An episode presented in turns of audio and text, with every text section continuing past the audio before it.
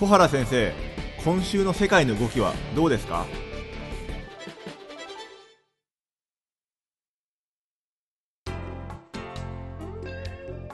え皆さんこんにちはオトバンクの上田です。皆さんこんにちは東京大学の小原です。では先生早速ですけれども本日はどんなテーマでしょうか？え今日はですねその10月1日えー、中華人民共和国がですね建国70周年を迎えたということで大変なですね、はい、軍事パレードも伴うような記念式典をやったんですね。えー、でまあそのことについてですね少し今日お話ができればと思います。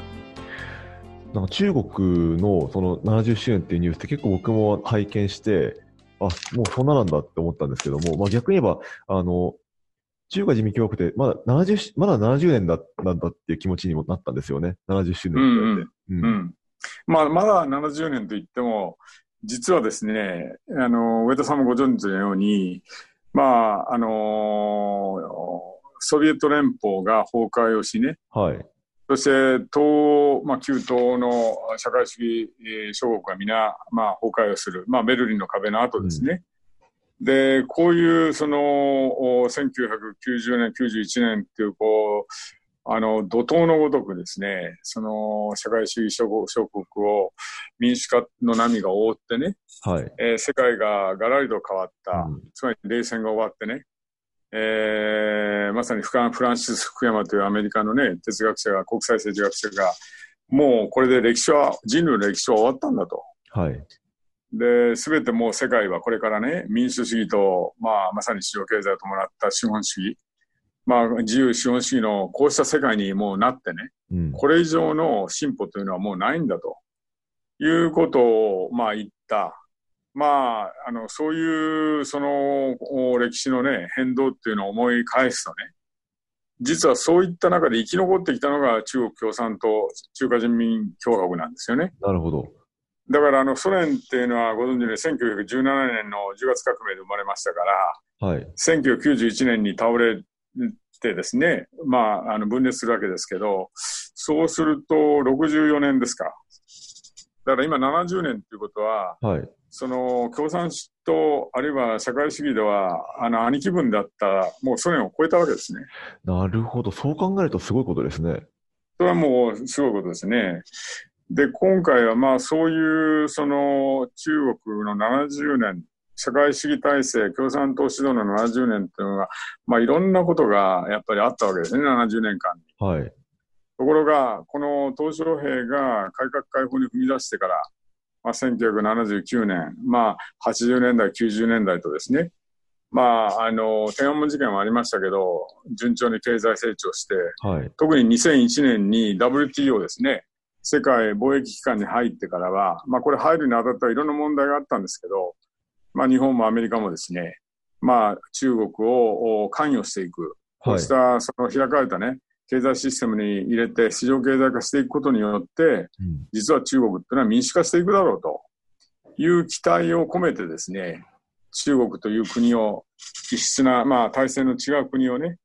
同じそうした自由で開かれた経済圏に入れて、うん、でその結果、まあ、アメリカ、日本もそうですけど、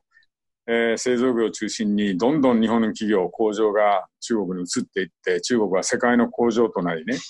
そして、まあ、豊かになって、沿海地方ではもう1万ドル1人当たりの、ね、国民所得が1万ドルを超えるような、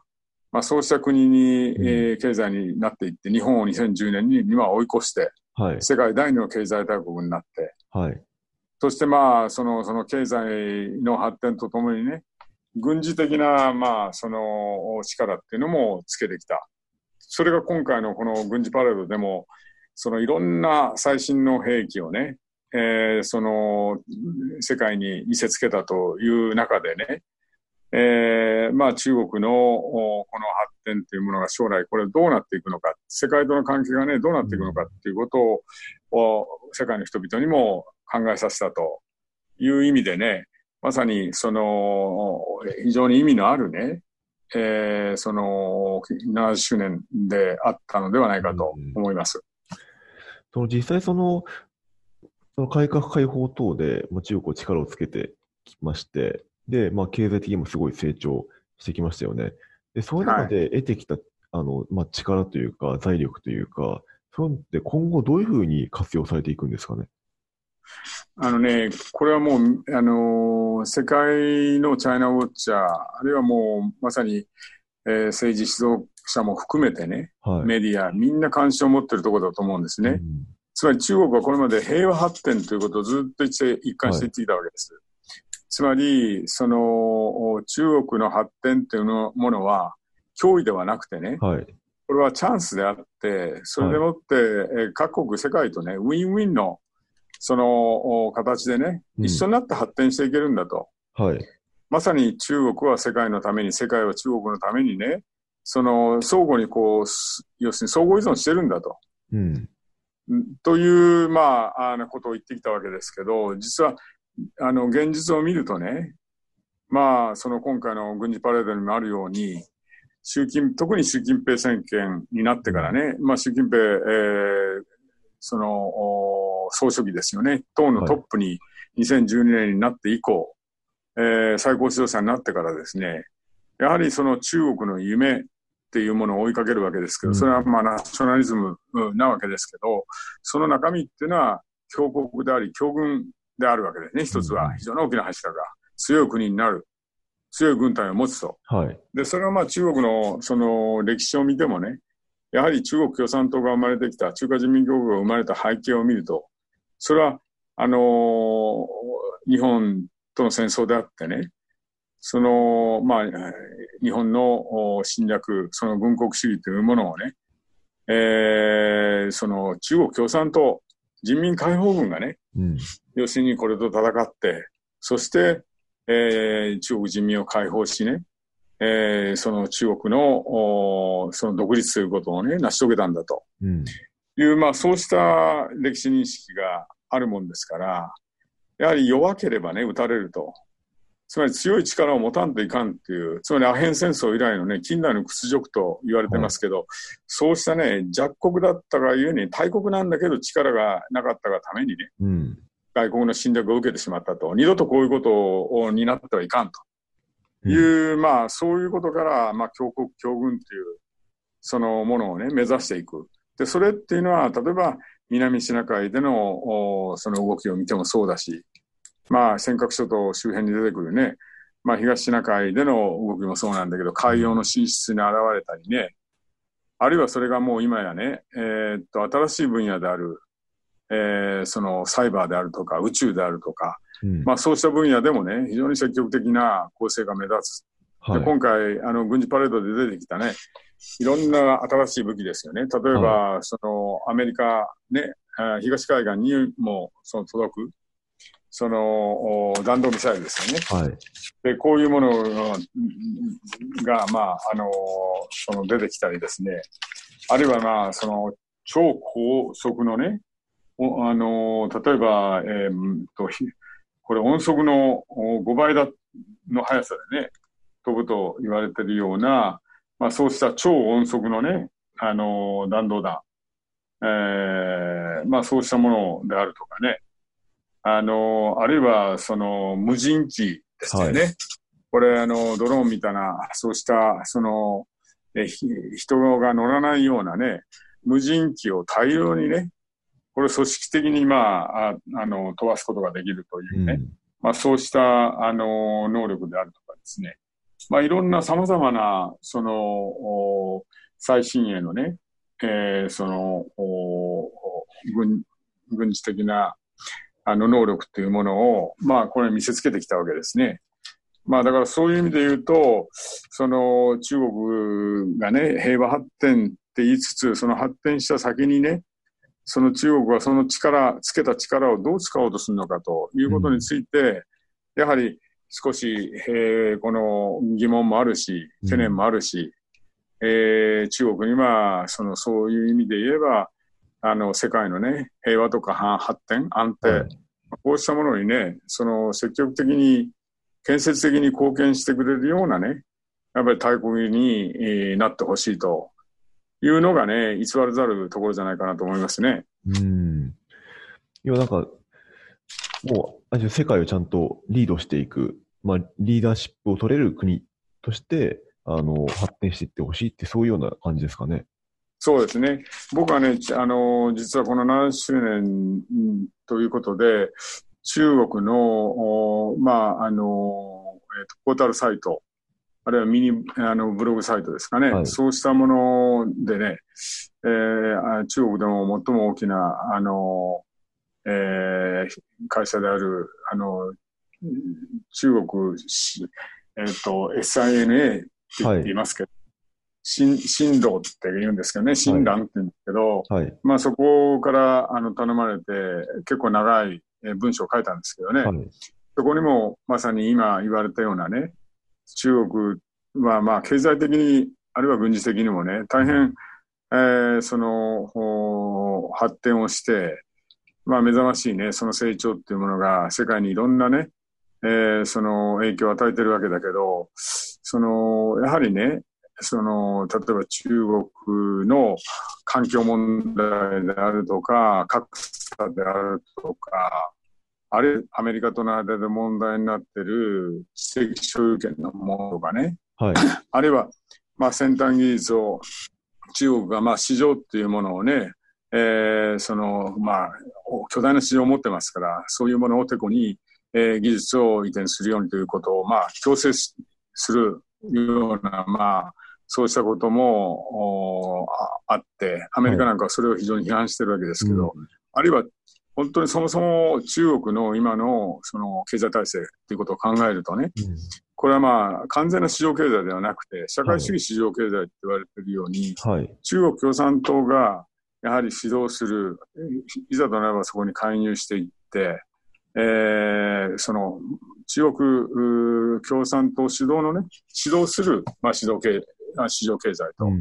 いうものなわけですね。だから、ね、中国共産党の利益っていうのがやはり最優先されるわけで、うん、まあ、その、2017年の党大会でもですね、中国共産党が東西南北すべてを指導するんだという、まあ、共産党指導の色合いっていうのがより強くなってきてる。つまりこれまでの東証以降のね、改革開放で自由化、あるいはまさにあの開かれた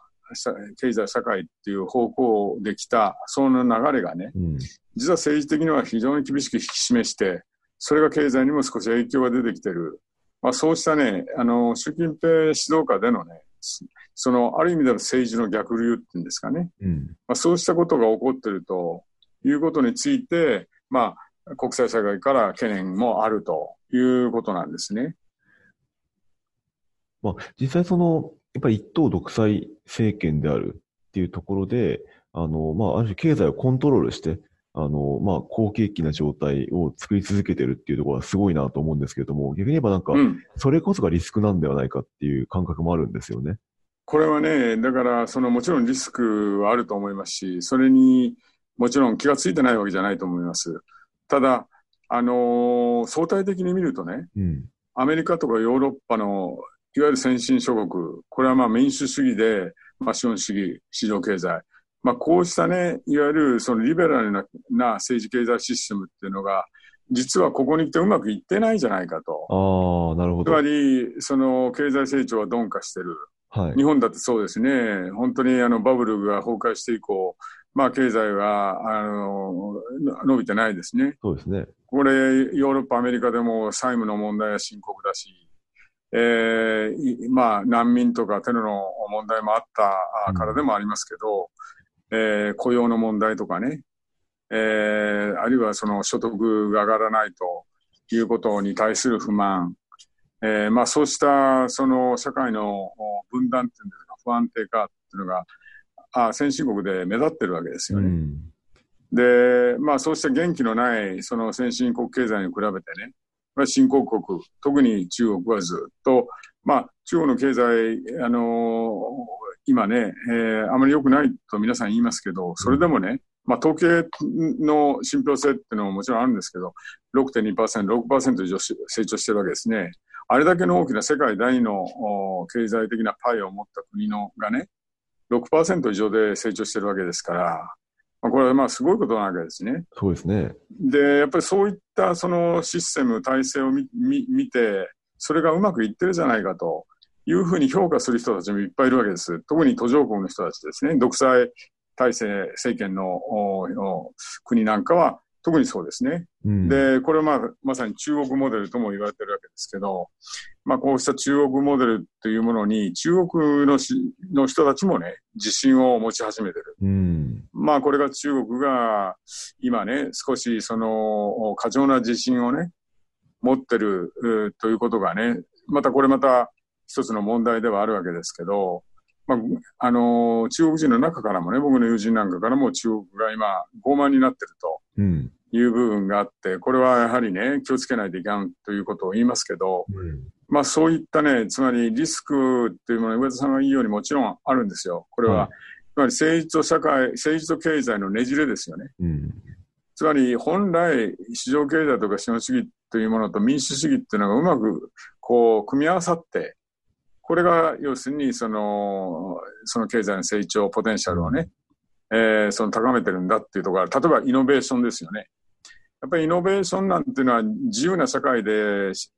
か生まれないんだっていう、うん、まあこうしたその認識があったわけですけど、うん、実は中国の場合には国家主導でね、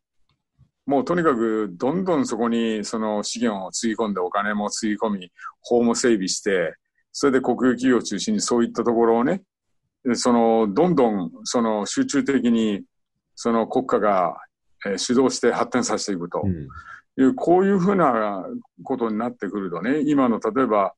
あのー、えー、いろんなハイテク分野ですよね。はい。えー、AI にしろ、あるいはビッグデータにしろ、ロボットにしろ、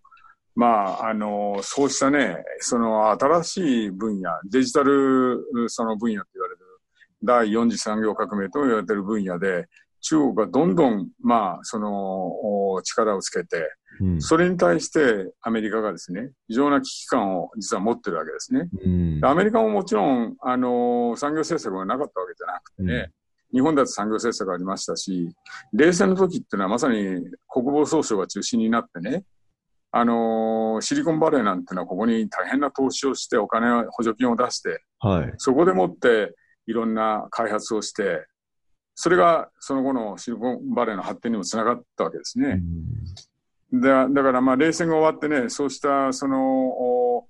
えー、政策がね、えー、そのストップして、えー、まあ民間中心にやればいいじゃないかっていうのがね、ここに来てね、また少しえー、アメリカの政府の中でも、もっと政府がね、その、このデジタル分野でね、中国に負けないように、どんどん補助、その、政策、要するに国が中心になってね、うん、もっとこれをサポートしていかないといけないという議論が今出てきてますから、なるほど。まあそういう意味で言うと、完全なね、その民間主導で、えー、もう民間に任せて全て国は何もしないという、うん、そうしたね、その自由経済っていうものとはね、まあやはりちょっと違うんだろうと思うんですよ、ね。まあ、逆になんかその新しい経済の形としての成功事例なのかもしれませんね、そういう意味だと。うん。だから今、あの、上田さんが言われたね、今後のその、まあ、米中の覇権争いがどうなっていくのかっていう、貿易戦争の背後にあるね、そうした技術覇権をめぐる、その競争みたいなもの、それが結局ね、最終的には軍事覇権にもつながっていく、さっきのミサイルの話にしてもね、軍事技術っていうのは非常に重要になってくるわけですよね。はい、で、そうすると、そういったものを、その、どういうふうにこう、どうすればそこが、その競争に勝てるのかという、うん、そこになってくるわけですよ。はい、で、まあ、その上さん言われたようにリスクといえばね、例えば、あの、腐敗っていうのが中国の場合非常に大きなわけですよね、これ。はい、で、その腐敗をまあ、その、習近平、えー、政権になってから、あの、反腐敗運動っていうことで、それをかなり厳しく、うん、その、叩いてきたわけですね。はい。で、だけど、まあ、構造的にはね、そうした腐敗が生まれる、そうした土壌があるわけですね。うん、社会主義市場経済っていうものにはね。はい、だからそうしたいろんな弊害っていうものをね、これからどうそこを乗り越えてね、うん、えー、その本当に中国モデルというものが、えー、今まではね、実は中国自身が共産党自身がね、西側の価値観みたいなものが浸透することを恐れてた。うんつまり和平延編っていうんですが、平和的に体制がね、ひっくり返されるんじゃないかまさにソ連が崩壊したり、その旧東が崩壊したようにね、うん。えーどっかで行き詰まってね、あの、倒れるんじゃないかと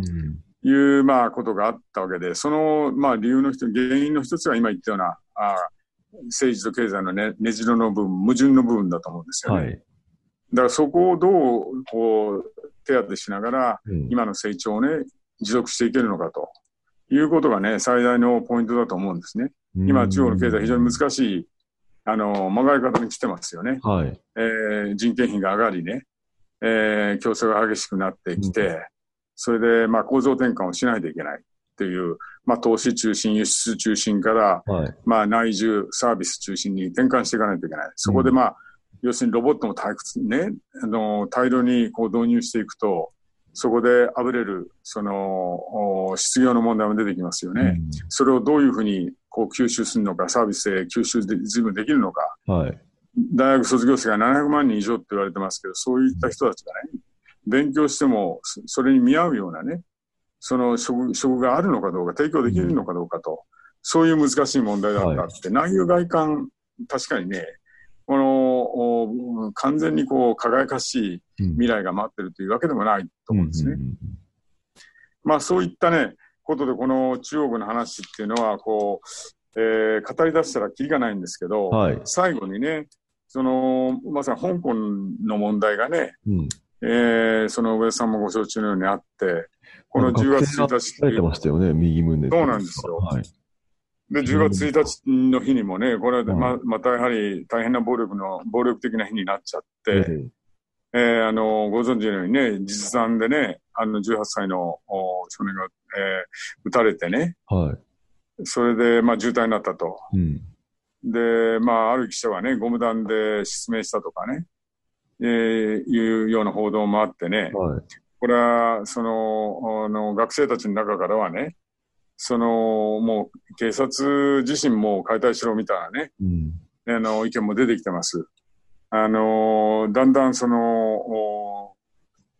対立がね、はい。か過激になって深刻になって、うんえーとてもこれ、収まりそうのもないわけで、はい。えーこれがまたね、来年1月には台湾の総統選も行われます。はい。一国二制度というね、一つの国に二つの制度という、まあ、鄧小平が敷いたね、この路線。これ、あの、お習近平国家主席も長いその演説の中でね、一国二制度ということを言ってますけど、はい。まあ、台湾はそんなものは受け入れないとうん。いうことを言ってますし、この香港、台湾というね、その問題、つまり中国のこの70中華人民共和国の70周年で、これからの、まあね、その中中国というの行方ということを考えた場合に、まあ、福建省、お浙江省というね、台湾にも近いようなところでトップを務めてきたね、うん。えーまあ、習近平国家主席からすればね、香港、台湾の問題っていうのは中国の統一ということからしてもね、はい。これを譲れない問題だし、なんとか実現しないといけないということですから、まあ、ここの問題がね、今、やはり揺れてるという、これもね、先ほど言ったように内容外観の一つだと思うんですよ。うん。だから中国の抱える問題はね、その、たくさんあってね、うんそう、その、あの、一足飛びにね、うん。あの、アメリカに追いついて、アメリカを追い抜いて、それでもう中国モデルが、の世界のね、その、に受け入れられる、うん。まあそうしたね、あの、簡単なね、あの、将来像っていうのを描けるような状況ではないと思うんですね。うん。ただそうした中国っていうもの、チャンスもありね、リスクもある。ですね、大きくなる安全保障上も、中日本としてね、えーどう対応していくかっていうことも含めてね、これ、日本にとって引き続き最大のね、あの外交テーマであることは、うんあの、その通りだと思いますね。なるはいほど。なんか、いろいろと考えるポイントがかなり多いですけれども、中国に関しては引き続きちょっと要注目ですね。そうですねはい。はい、中国のことを話し出すとね、もうキリがないぐらいいろんなことありますけど、まあこれはだあのね、こういう70周年といういい機会ですから、はあの中国との関わり方っていうことをね、やっぱり考えるいいいそのチャンチャンスだったと思いますね。はい。ということで今日は、はいあのこのぐらいにしたいと思います。はい。わかりました。どうもありがとうございました。はい、どうもありがとうございました。